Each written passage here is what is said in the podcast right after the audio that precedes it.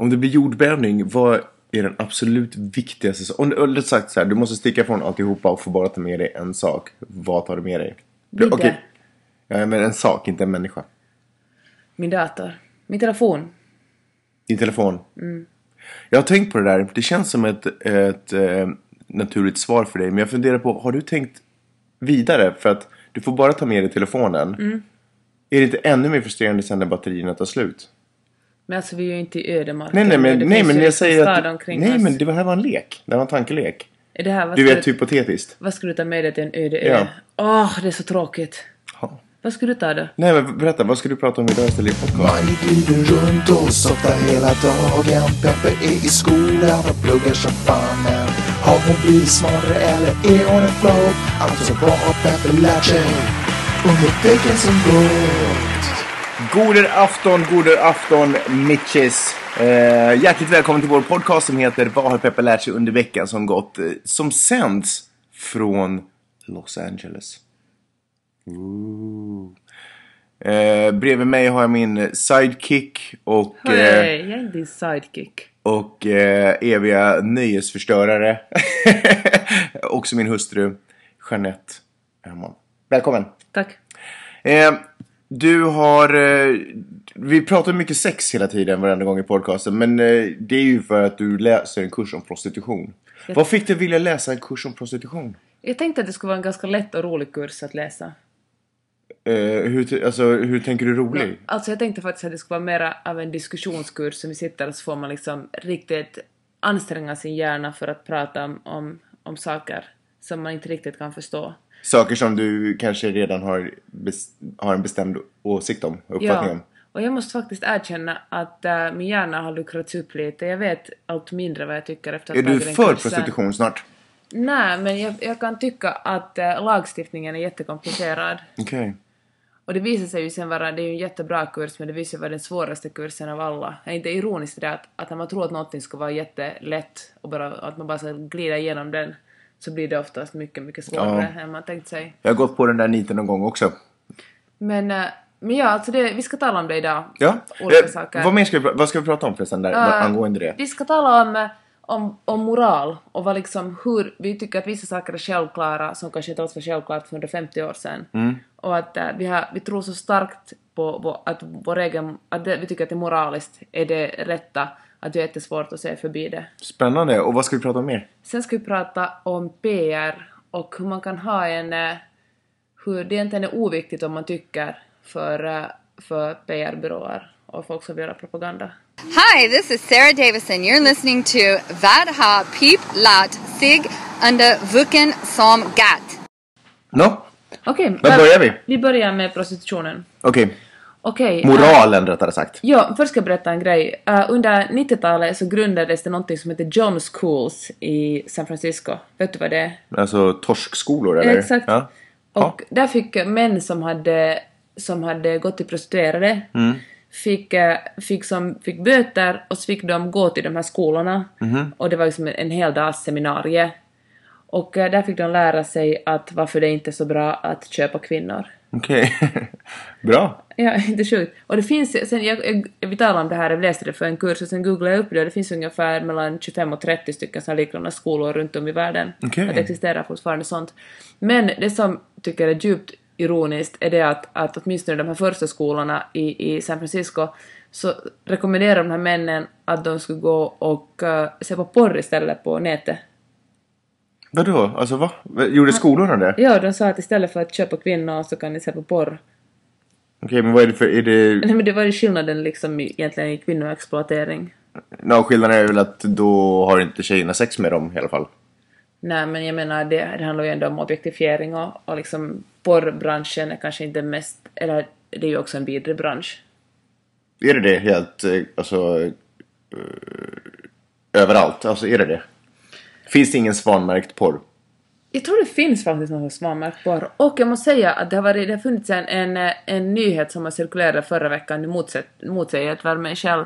Men som handlar om en, en nittonårig kvinna som studerar någonstans i i Midwest här, mm. som tydligen för att finansiera sin studie har hon gjort porr, och så hade någon sett en porrfilm med henne, någon av hennes klasskamrater, och efter det har hon blivit helt utfryst i skolan och folk har liksom kallat henne hora och, och vet du, bombarderat henne med snuskiga mejl.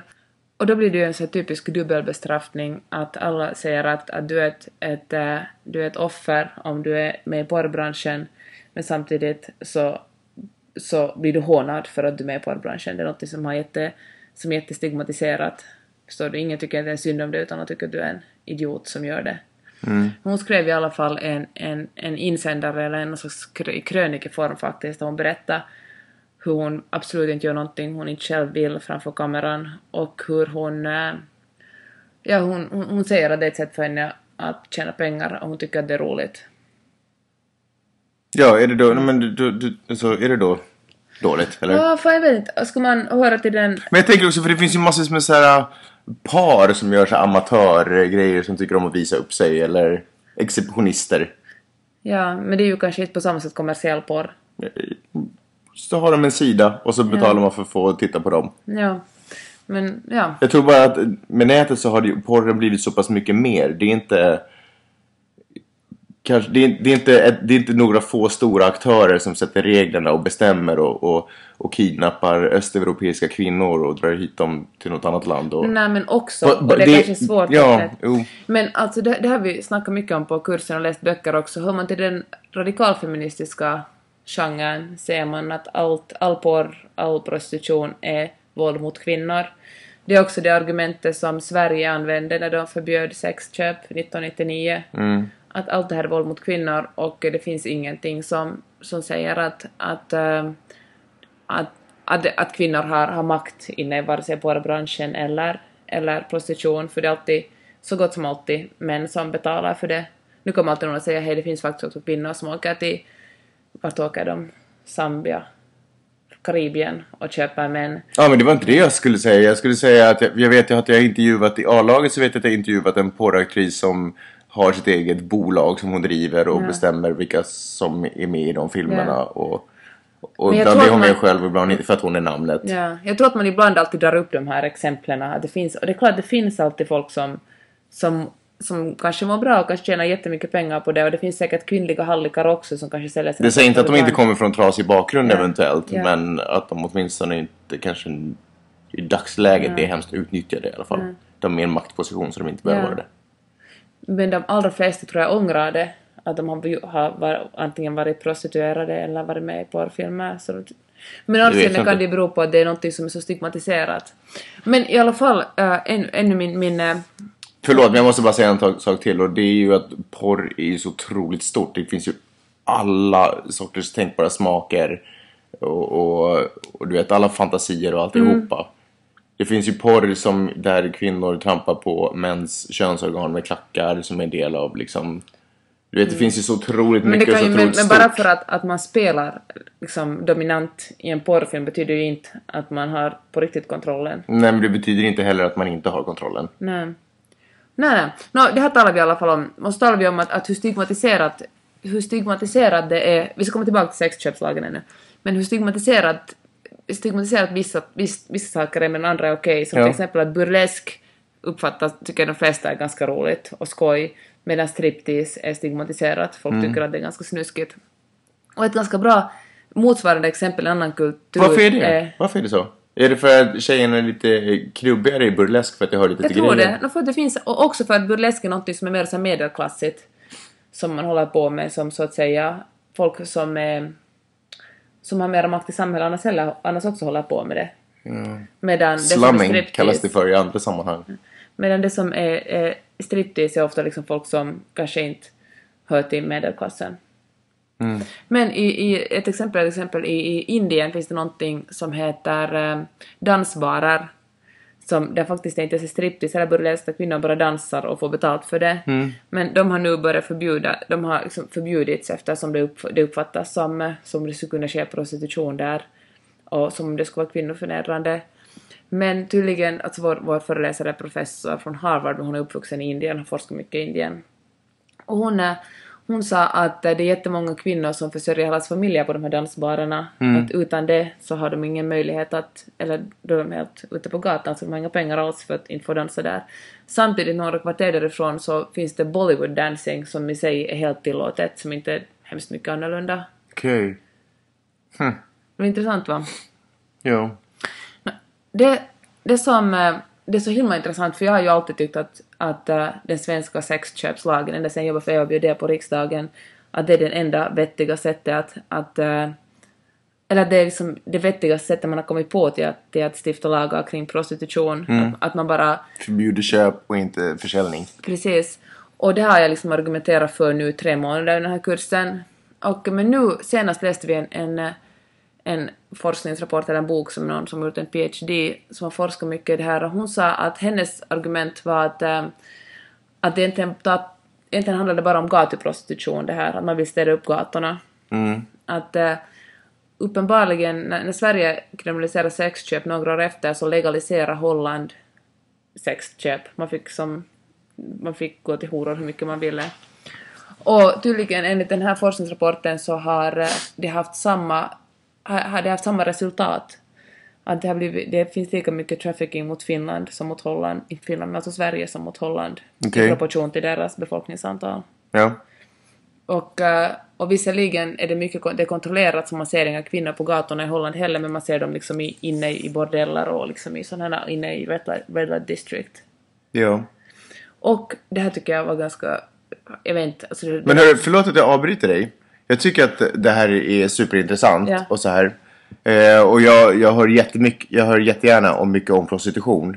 Men det är liksom, vad, vad har du, det är ju journalistik du pluggar. Varför, alltså pratar ni inte om hur, hur man jobbar som journalist kring sådana här frågor? Alltså... Nej, nej, nej, alltså den här kursen, alltså hela det här programmet jag tar handlar om att man som journalist ska kunna välja vilka kurser som helst från universitetet. Så den här kursen eh, finns på... på på sociologifakulteten. Men, var, ingenting med journalistik. Men du är ju ändå säkert intresserad själv av att utveckla dig som journalist. Ja, så på vilket sätt... Eh... För att kunna rapportera om det här, det är otroligt intressant. För att kunna rapportera om det här så är det ju fantastiskt bra att vara insatt i det ämnet. Okej, okay, så du ska specialisera dig på prostitutionsrapportering? Tydligen. Okej. Okay. Okej, okay, får jag bara säga, jag vet ja, jag tycker på riktigt tydligen det här tråkigt, så säger jag bara snabbt en sak till. Att hon, vår, den här boken och vår föreläsare menar att, att det här är hemskt provocerande. Men hon sa att, att Sveriges äh, kriminalisering av sexköp handlar jättemycket om att branda Sverige som världens mest jämställda land. Mm-hmm. Att, Sveriges, att Sverige, och Sverige är ju ett, ett väldigt jämställt land, säkert en av världens mest jämställda. Mm. Jag vet inte om Finland kom Sverige, den där World mm. Economic Forums äh, undersökning förra året, men i alla fall de nordiska länderna. Och uh, genom att helt enkelt städa upp gatuprostitutionen och säga att man har en sån här lag så har man liksom brandat sig ännu mera. Mm. Vad tycker du om det som svensk medborgare? Uh, jag, tycker, jag vet inte om det nödvändigtvis är... Alltså man kan, när man säger att man brandar sig så kan man få det låta fult. Att det låter cyniskt, yeah. Och att man bara gör det för att... Jag vet inte, men samtidigt så vill ju alla länder på något sätt höra, som man vill visa mm. vad, vad som är en starka sida, vad som man är duktig. Och då tror jag att man har funderat att vi är ganska bra på jämställdhet i Sverige. Så vad om vi trycker ut en sån, mm. vi trycker ut att vi också har en sån här lag bara för att vet, det är vår mm. grej och gjort då. Jag tror inte nödvändigtvis att okej, okay, hur ska vi brända oss som jämställda? Okej, okay, vi börjar hitta på roliga lagar mm. som kan falla in under. Jag tror inte att det gick åt det hållet. Nej. Nej. Förstår du vad jag menar? Ja. Men för att avsluta den diskussionen så här, jag fortfarande tycker jag att den här lagen är den bästa man har kommit fram till. Men argumenten för att det inte ska vara en så bra idé är helt enkelt det att, att, att, att, att anti-trafficking-lagar till exempel hindrar kvinnor från att flytta omkring på jorden. Mm. Det talar vi kanske redan om igen tidigare. Ja. Och att... Äh, men vadå, det, det påverkas ju inte av den här lagen? Det är ju ingen anti-trafficking. Jag tror att den går hand i hand med anti-trafficking. Att, att det går... Att man inte får köpa? Ja, att det finns liksom en, den, den här... Det kallas våld mot kvinnor. Hela den här kriminaliseringen av sexköplagen kommer i ett större paket. Det är en liten del av ett större paket av lagar som heter våld mot kvinnor. Ja. Där också det finns en, en anti-trafficking-lag. Mm, okej. Okay.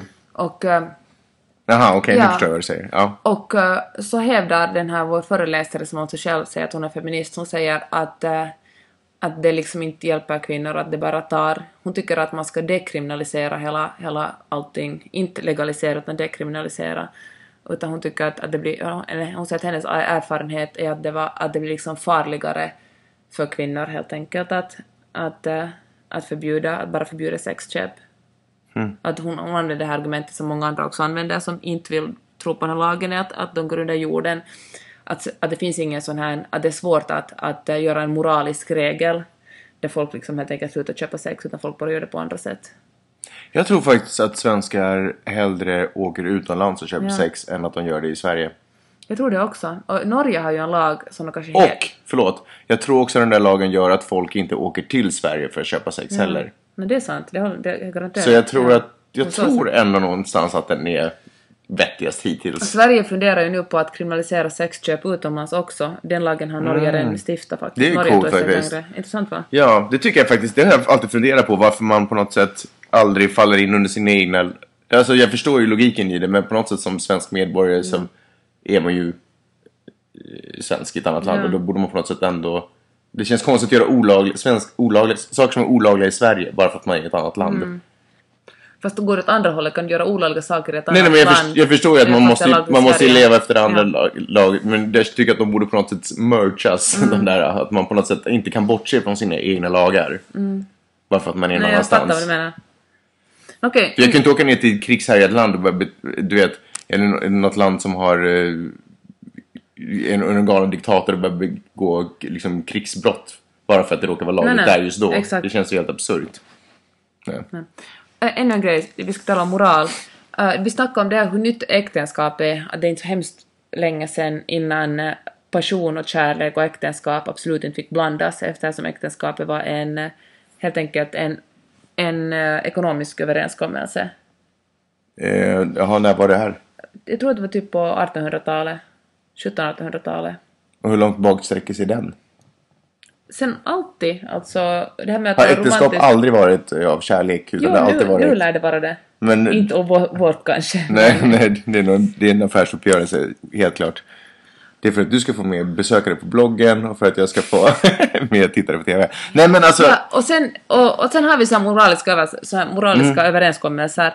Att äh, kärlek och äktenskap hör ihop och då får man inte ha sex med någon annan. Mm. Och det vet ju alla att det är så, och det är jättefult att ha sex med någon annan. Och då börjar vår föreläsare, det här är alltså inte mitt sätt nu att säga att, att jag vill ha ett öppet förhållande om du tror det. Ja. Men, men hon börjar säga att, att när kommer man ifrå, börja att ifrågasätta en sån här intimitet inom äktenskapet. Att, att, att, att kanske det är bara en, en, ett moraliskt...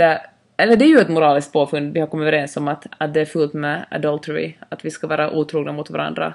Men, men eh, kanske den där inte kommer att vara det, och då kommer vi tycka att det är lika naturligt att, vi var, att det var galet den här, den här perioden i våra liv där, eller den, de människor som levde nu. Vet du, jag tror inte på det där, jag tror inte att äktenskapet alltid har varit tills då nyligen en affärsuppgörelse mellan släkter. Jag tror inte att... Alltså för det första så måste man ju ha pengar för att kunna deala om pengar. Det måste ju vara lönsamt för de här familjerna att gå ihop. Så det, måste, det är ju en viss sorts människor nä. som gör sådana här saker. Var... Jag förstår att fattiga kan också komma in ja. och, och, och trygga säkerheten för sina barn genom att... Alltså kvinnor har varit i arbete. Jo, jo, jo jag, jag förstår. Jag. Absolut, jag förstår. Men jag tror ändå inte att det alltid har varit... Jag tror att det kan ha... Det låter som snarare som att det är någonting som man har börjat göra. Man börjar använda det som en handelsvara. Eh, snarare än att det började som en handelsvara och sen har det börjat utvecklas romantik därifrån. Vi forskar på det här, men jag kan inte säga det. det jag tror inte att det går, jag tror inte ens att det finns forsk- att det går att forska kring det, för jag tror att det sträcker sig så långt bak i tiden. Jag menar, människans skrivna historia är ju trots allt. Men vad har äktenskap? Hur länge har äktenskap funnits då liksom i, i sin... Nej, men det kanske inte handlar om äktenskap, utan det kanske bara handlar om, du vet, klart man vill vi, vara... vi, vi hänger ihop, du vet. Alltså jag tror inte att folk inte har varit, blivit kära i varandra, men det här att man ska vara ihop med den man är kär i har kanske inte, eller gifta sig med den man är kär i har inte alltid varit lika självklart som det är idag. Och ja, vi har väl inte ihop, haft bröllop så himla länge i historien heller. Nej. För att knyta ihop ännu den här prostitutionen med det här, så det är många kvinnor, om, vi, läste, vi har läst liksom mycket om prostitution under kolonialtiden, så hävdar att eftersom kvinnor i äktenskap är använt som arbetskraft mm. Mm. så utan att, alltså helt enkelt för att kvinnor har varit mindre, eller uppenbarligen är kvinnor mindre värda än män ännu enligt många stycken, eller enligt, enligt patriarkatet.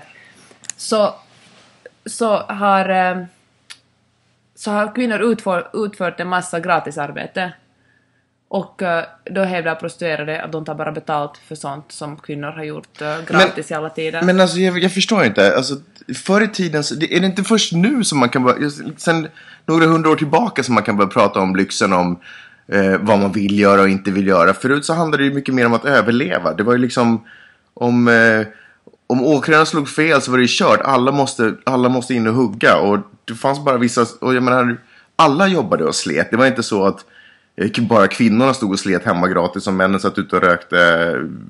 Eller tuggade katt. Men, men, männen all, ju... Alla jobbade för att överleva. Men männen hade ju möjlighet att äga saker och liksom göra val. Kvinnorna var ju liksom bara föremål som, som skickades hit. Alltså, när, men när pratar du? Kan man, kan man bara i argumentation för kvinnors elände plocka ut fragment ur historien och bara säga att så här har det alltid varit? Okej, okay, i Nigeria på under artonhundratalet. Men Nigeria, på no- det var väl den mest snävaste definitionen av hur kvinnor har haft genom världshistorien. Men vad vill du ha svar på? Nej, men jag bara säger att är det, är det liksom, för alltid när man, jag tycker ofta att jag hör dig säga så här när du pratar om att, ja nu, eller nu när du tog upp det argumentet att nu äntligen så, det där, får, får man vara lite kär, och det kanske är onaturligt med tanke på att kvinnan alltid har varit, för kvinnan har alltid varit en slav hemma. Men... Jag har aldrig sagt det är onaturligt att vara kär, jag sa att kärlek inom äkt... nej, nej. Det romantiska äktenskapet är ett ganska nytt på. Men du refererar till att kvinnan alltid har varit en handelsvara, kvinnor har alltid gjort gratisarbete ja. hemma, men alla har gjort gratisarbete, för gratisarbete innebar att de kunde, alla kunde överleva. Okej, jag har ett exempel, kvinnor får... Det är ganska nytt att vi får lön överhuvudtaget ja, för någonting. Ja, och kvinnor får ju mycket mindre lön, och ja, men det var inte det vi pratade om. Och kvinnor är fortfarande det andra skiftet. Det är fortfarande en massa oavlönat arbete som kvinnor gör. När man kommer hem så tvättar man och plockar och, ja, och läser no, sagor man för barnen. Ja, man och man i och för sig. Men, men, hey. men, men det du pratar om nu, det är ju någonting som jag tycker låter som en utveckling efter det att pengar börjar komma in i systemet och efter det att man har börjat liksom...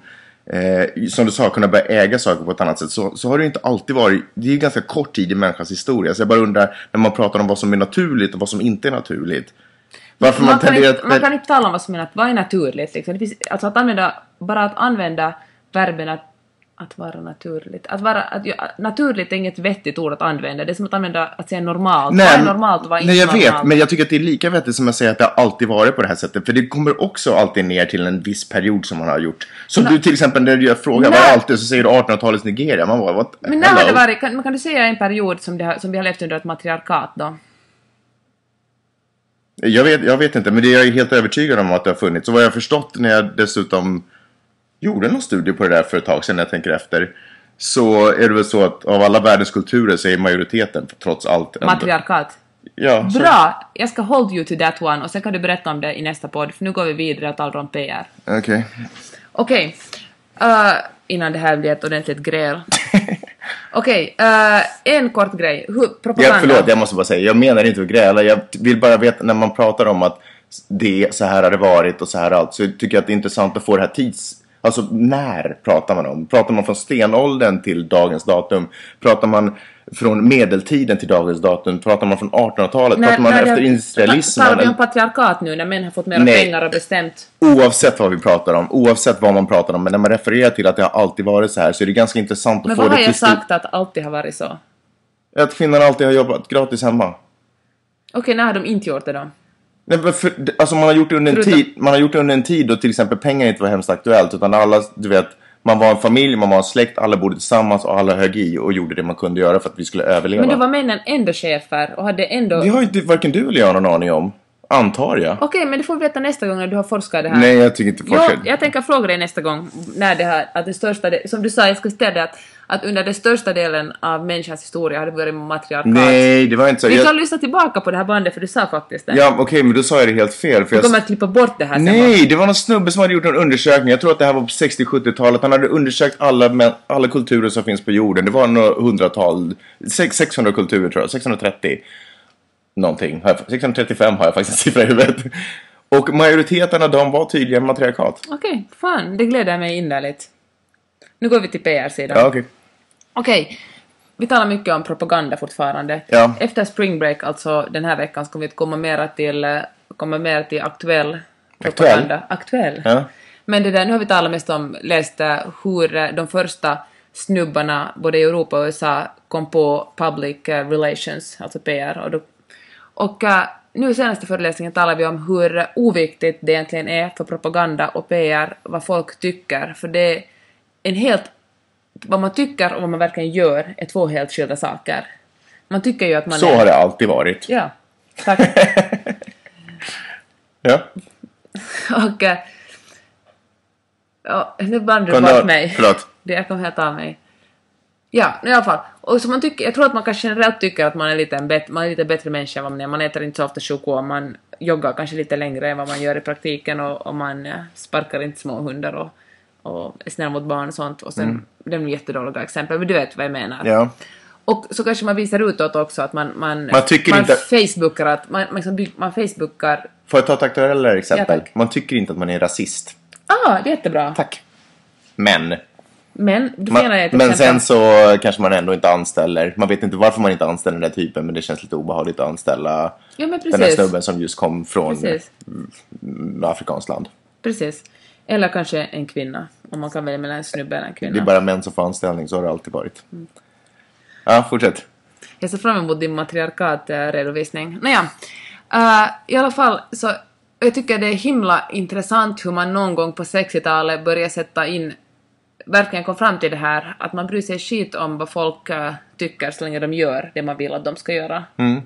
Och då tänkte jag på en sån här sak att uh, inte alla men, men några bekanta jag har i Finland tycker att uh, jag till exempel en, en, en bekant som sa så här när vi, när vi sa att vi skulle till Los Angeles så var hen, sa, sa hen så här åt mig att, ja, att jag har nog alltid varit jätte, jätte ointresserad av U S A.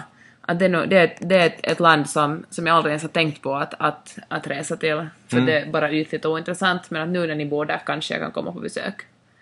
Och överhuvudtaget tycker jag att folk har en ganska, en ganska kritisk inställning till, till U S A. Ja. Också säkert på många sätt befogat. För att det, det är ju ett stort och på många sätt uselt land. Men också på många sätt ett väldigt bra land. Och då tänker jag så här, det är ganska...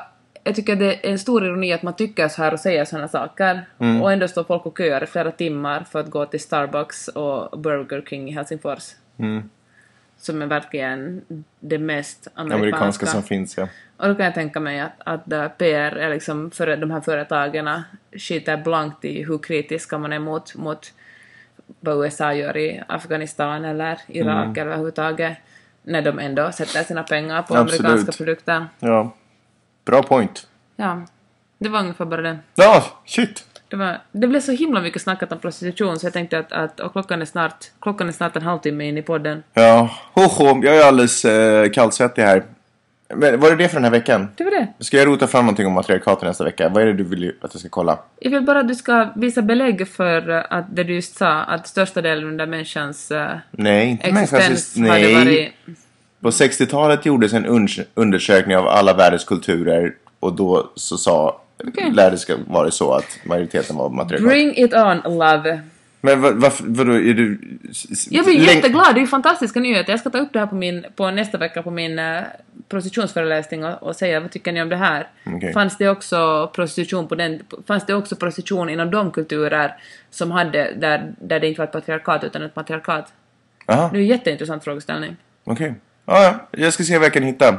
Om förutsatt att vi ens finns här nästa vecka, på tal om medier ännu, så efter, efter morgonens äh, jordbävning Mor- så har ju alla tidningar spottat ut sådana, eller Kalifornienbaserade tidningar skriver om att, att äh, det här lilla fyra komma fyra Richterskalans jordskala fyra komma sju? Det var fyra komma fyra, det ändrades från fyra komma sju till fyra komma fyra. Okej, okay, inte en... Uh, okej. Okay. Och äh, ja, att det kanske bara är ett förskalv. Ja. Och det är en sån länk klickar man genast på på Twitter. Så att vem vet. Kanske vi inte är här. Kanske vi Kanske har flyktingförläggning. Ja. Usch. Ah, skitsamma, det behöver inte ni lyssna på. Hej, tack för att ni har lyssnat på den här veckans podcast. Nästa vecka så uh, hörs... Ska det vara bättre stämning? Hörs vi igen. Jag orkar inte. Du är käkla...